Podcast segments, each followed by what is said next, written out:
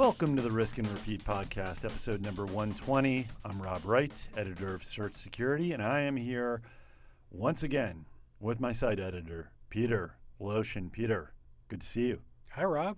Good to have you back. It is good to be back. I was out last week and I was at Black Hat the week before. Uh, so I've been away from the office. We didn't do our normally uh, uh, regularly scheduled uh, podcast last week, so we're making up for lost time. Uh, yes, Black Hat. I'm back. I survived it. I was not at DEF CON, so I didn't have any strange people, like hotel people, just like breaking into my hotel room or or opening my uh, breaking in, opening my ho- hotel room and going through my stuff or confiscating my stuff without you know any sort of warning or approval or authorization. But did you have your do not disturb sign out for 48 hours? Uh, listen, I don't think that that. I mean, lots of people do that. I mean, I've been to bachelor parties in Las Vegas, so I don't. You know, I mean, come on. that should not be a, a sort of an indicator of potential uh, malicious activity. So, anyway, that's just me. Um, but speaking of of Black Hat, and uh, there was there was a lot that happened at the show. Um, I think we we you know given the time and given that I was off last week, uh, you don't really need to do a proper. We kind of missed the window for a proper sort of recap. But I did want to talk about one of the more interesting topics from that show uh, that was sort of the the centerpiece of um, a couple sessions and was also featured in, in some other stuff um, at Black Hat as well, because there was there was a lot going on about Meltdown and Spectre. I mean, there's been a lot going on with Meltdown and Spectre all year, but there were a couple panels and and some stuff there at the show that really I thought sort of uh, brought new dimensions to the discussion. And I thought it would be fun to sit down and go through this with you because there were some revelations. There there were some there were some developments that I don't think I or the or the public was was entirely aware of, um, and also some some little details and and some new light, I guess, being shed on this stuff that I, I think is worth sort of debating and discussion uh, and discussing. So I kind of thought of this as being like, you know, 20 questions. It'll be more like 10, but 20 questions for uh, Meltdown and Spectre. Maybe that could be the the title of the podcast. No, Sure. Why not? turn it into a game show. Uh, so Oh, love it. So you you know, I, I mean, you were back here. I, I was at the show. There was the panel, uh, the on on the first day of the briefings at Black Hat, uh, behind the speculative curtain, the true story of fighting Meltdown and Spectre with representatives from Google and Microsoft and Red Hat. Uh, it was a panel moderated by Art Manion of uh, Carnegie Mellon's uh, CERT Coordination Center. So there was some new stuff there that I had not heard before. And the biggest thing was that Google itself, the Google security response team, Google corporate, was not informed of this vulnerability until mid July. And we knew that already. This is something that was written about uh, a while back, you know, in, in early January after the vulnerabilities came out. I think Wired and The Verge both had articles on this that said, yeah, Google found out um, proper you know, sometime in, in July. It was never really explained why there was that lag because the Project Zero guys, you remember, they found out on June, or they disclosed this with the other researchers, the university researchers, uh, Paul Kocher, I think on June June 1st. So you're talking about 45 days. I mean, that seemed like a long time. But so the the guy from Google Matt Linton, senior security engineer and uh, Google's incident response uh, uh, chaos specialist, is what he called himself for Google, uh, Google's incident response uh, team. He talked about how, uh, for whatever reason, despite the fact that when Jan Horn from Project Zero, when they sent the email to the chip makers and he said, by the way, we haven't informed Google yet. You need to inform Google proper you know, it, the ball is in your court. Please do this. Then the chip makers didn't do that until mid July. Wow. That surprised me. And I don't know. Should I be surprised by that? It reflects poorly on the chip makers who were Apparently supposed to didn't. be yeah, didn't in charge email. of. Yeah, I mean, they may have assumed that Google Project Zero is plugged into Google uh, proper, but I think, I mean, what, what's interesting to me is that it, it seems like Google Project Zero was following the rules. Yeah. And the chip makers who were supposed to be notifying all interested parties were maybe assuming that other people were not following the rules or making assumptions. I mean, It did kind of feel like that. yeah. I mean, I at first I said, "Well, man, they they weren't reading the email closely," and then I said, "No, they probably had several people who read this closely." And there's three different chip makers, primary chip makers here: ARM, AMD, and Intel, and they all kind of made the same oversight. It, it feels more like they probably said, of course, and and Linton joked about this. He said, "Well, of course they probably already know. You know, we don't need to inform them." And I, I think he was joking, but I also think there, there may, be, may have been a kernel, uh, no pun intended, of truth to that. That maybe they were just like, "Yeah, we know that Google says they don't know, but they know." I hate I hate to be the cynic, but that's that's what I thought about. That was my secondary reaction to that. Mm. But you're right. I mean, doesn't that speak to Google being serious about what Project Zero does and and really being careful with disclosure and and following the guidelines even when it affects them? I mean, that was that was surprising to me. I guess should I not be surprised? that Google was following the rules or that other people weren't. No, that Google was was was that. They, they seem pretty serious about Yeah, about this stuff. I mean, they've got a they, they've got a big piece of their of their brand is involved in here. So sure, sure. if they're if they're going to play fast and loose, it's not a good look. I mean, we've seen other companies play fast and loose, and we don't like it when they No, do. no, no, no. I'm not going to go into any details or No. names, but I mean, there's stuff happening this week. We should we should say we're recording this on uh, Monday, August twentieth. Um, not our usual Friday recording here in Chernobyl, but here on a Monday. Yeah, there's stuff happening in the news once again with this this kind of you know sort of disclosure and and or non-disclosure or lack of disclosure. I guess is probably the, the better term. Um, going a bit further with the disclosure stuff, Mm. another part of the discussion I, I found was interesting was it seemed like all the members of the the panel in this uh, in this session, and it was it was Linton, uh, Eric Doerr, uh, general manager of the Microsoft Security Response Center, and then Christopher Robinson, uh, principal program manager and team leader of uh, Red Hat Product Security Assurance. They were the the three, and then Art Manion was was moderating the panel.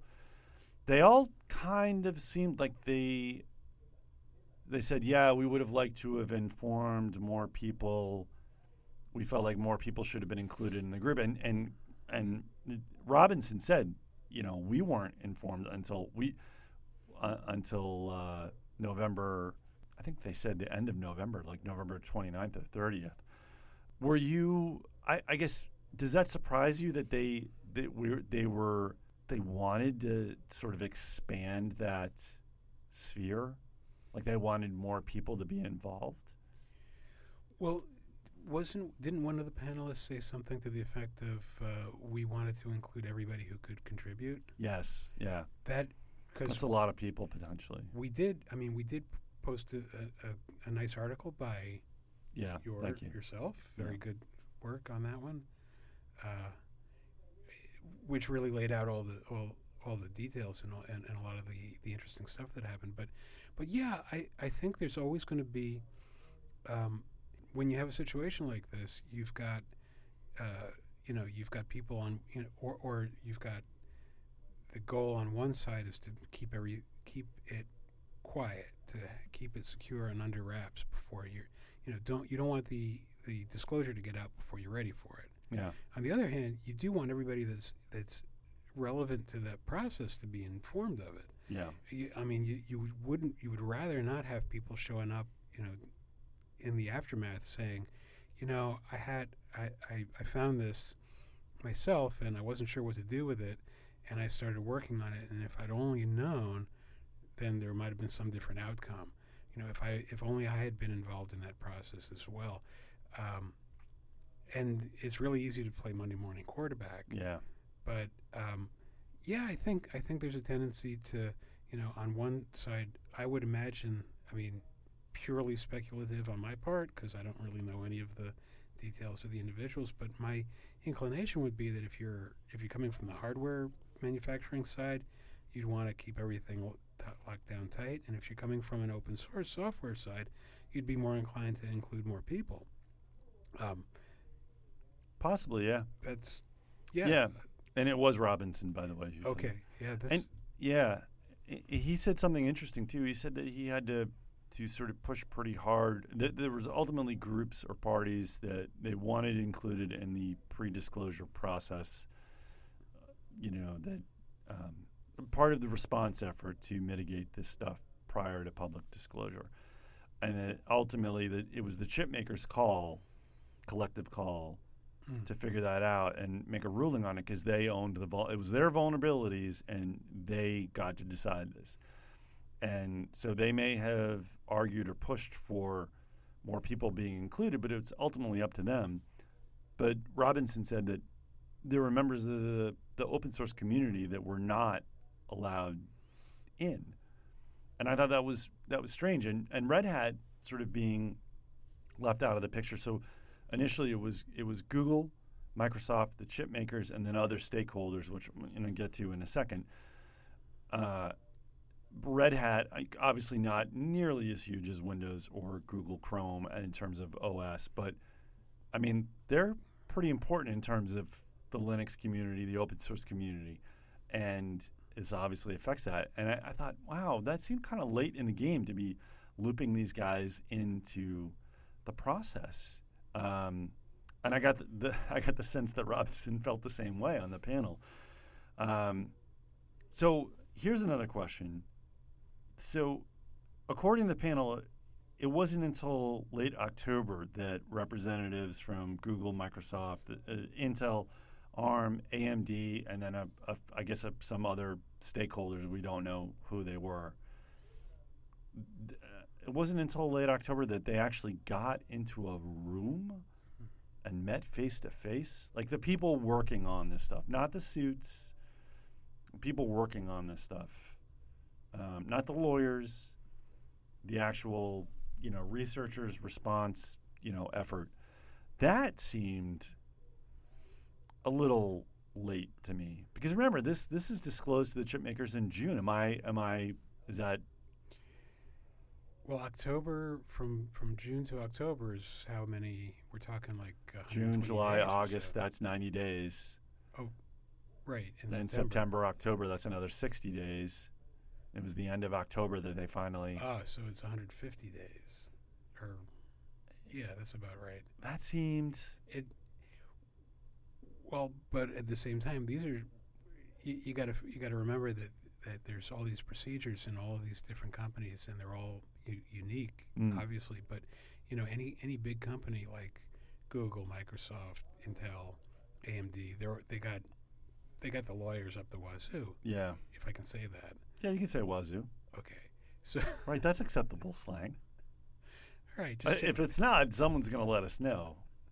The podcast will just get nuked one day. we won't know what's going on. What happened to that great meltdown and spectre discussion we had? Sorry, Tech Well, Target Corporate yeah, but swooped in. And, Uh, who knows? It could be some other corporate division, but Yeah. but there's always a lawyer behind every door. there is, there is. And they alluded to that on the panel. They- Yeah. They, said, yeah. So it doesn't surprise me that it took five months for the, for the lawyers to allow it to happen, because it's all it's all intellectual property and and, Yeah. and uh, you know private knowledge and s- trade secrets and everything, and the lawyers have to you know they want to make sure that the company's protected. I guess I shouldn't be surprised the way you're describing it. It was just, and maybe I'm having sort of maybe I have the uh, burden of knowledge here because one of the things, uh, probably the biggest theme I think that came out of that session with Microsoft, Google, and Red Hat was they said that meeting and all the resulting discussions that took place after that point, like that meeting was a turning point. They wanted to really work together with their peers in the in you know in the OS or hardware or whatever, and come up with a solution here. And they feel like ever since then, they can communicate to, with one another. You know, Red Hat can talk to Microsoft, and Microsoft can talk to Google, and vice versa. And they've been able to respond to the to the um, meltdown and spectre variants and the new de- new developments around speculative execution and, and, and sort of address them better. And when there's a bad patch or whatever, they can do that. Um, and you think to yourself, I think to myself, wow, if they were able to to change fundamentally change the way that they go about working on things like this, so much for the better after that point, after realizing what it can do for them. I, then th- I sit there and I say, well, you should have done it sooner. I, mean, it just it just seems like a no-brainer to me. I'm glad they know that now, and I'm glad that they are aware of it, and they they feel like they can like there's more of an open door to go to your competitors. I mean, one of the things that was brought out in that article was, and I'm trying to remember who the gentleman was, but there was the I think it was the gentleman at Google who came up with like the there was a fix, and and he developed it at Google for Google, but was you know said, hey Microsoft, here, you know, hey open source community, here you go, and that's and and the Microsoft guy um, uh, Doerr was saying, you know, who does that? That that was really you know that was a really important sort of gesture um, to share that mitigation stuff with your your competition. So um, I just wish, yeah, they had done it sooner. I think that's the the one of the big important takeaways from the whole episode, and from certainly from the from the session, um, which really came through in, in your article as well. Uh, it was really obvious that that the, if the status quo of lining up behind the lawyers first before you before anything can be done outside of the organization, if that kind of of attitude uh, remains, we're we're going to be in trouble because because the action the action has to be to defend the systems and the users and the customers and the consumers before uh, Yeah. you know worrying about whether whether somebody has signed a, an NDA or whether somebody is potentially uh, I don't e- I don't even know what you know like I can't even imagine what would take the lawyers five months to to to uh, to figure out how to how to make the meeting between the different organizations happen. But I think it's important. I Would- think that's key. Would you like to know my theory? Please. We'll, we'll, we'll wrap up this segment of the of the podcast. Maybe we'll split this in two because this. is- no, I I think I get the sense, and no one sa- no one has said this on the record. No one has said this in panels or anything. It seems like there were forces at work that did not want to ever make that happen, like those meetings. Like it wasn't just like we need we need to check boxes. It was it was like stonewall. Like we don't want this to happen. Oh, it's a we bad- don't Oh, sorry. yeah I'm, it is. It's it, like I was- exactly what you said you were going to say. It's bad precedent. It's it Because if it happened once, it could happen again. yeah so and and then you think about like the leaks that happened leak leaks whatever you know this stuff starts to trickle out in the press. I mean i that was going to happen either way. Like too much was going on. When when all these companies start testing like patches and change the change they're changing the way that they do memory And it's hitting the code bases, especially Right. the open source. Exactly. People are going to start to ask questions. People are going to hear things, and it's not it's not someone in the know in the in crowd who's doing this, who's who's like I'm going to stick it to the chip makers. I'm going to throw this out to you know the register or whoever. But you do wonder, like, well, is this going to sort of open up avenues of information sort of exchange and, and potentially, you know, competitive? You, you don't know. So I, I, think that that's my hunch that that was never, that was something they never wanted. Certain companies, and I, I don't know who. I really don't. I don't. I don't know if it was the chip makers. I don't know if it was the OS guys. I don't know if it was both. I don't know if it was one from one side and one from the other or multiple. I, I haven't heard anything, but that's the impression that I've gotten discussing this with people. Um, I think we should we should probably wrap this segment up on the, the, disclosure aspect and move to the to the next one. Make it its own sure. podcast. That sounds good. I, I think we'll do that. See, we we've we're, we're surprising ourselves with this discussion. Who knew that there would be this much more to discuss about Meltdown and Spectre? But apparently there is. Um, Peter, I guess tune yeah. in next week. Yeah, the rest. I can't wait. Well, Peter, thank you for the, indulging me in this first part of the Meltdown and uh, Spectre discussion. Always happy to be here. And thank you to the readers and listeners for tuning in. I'm Rob Wright, and we'll see you next time.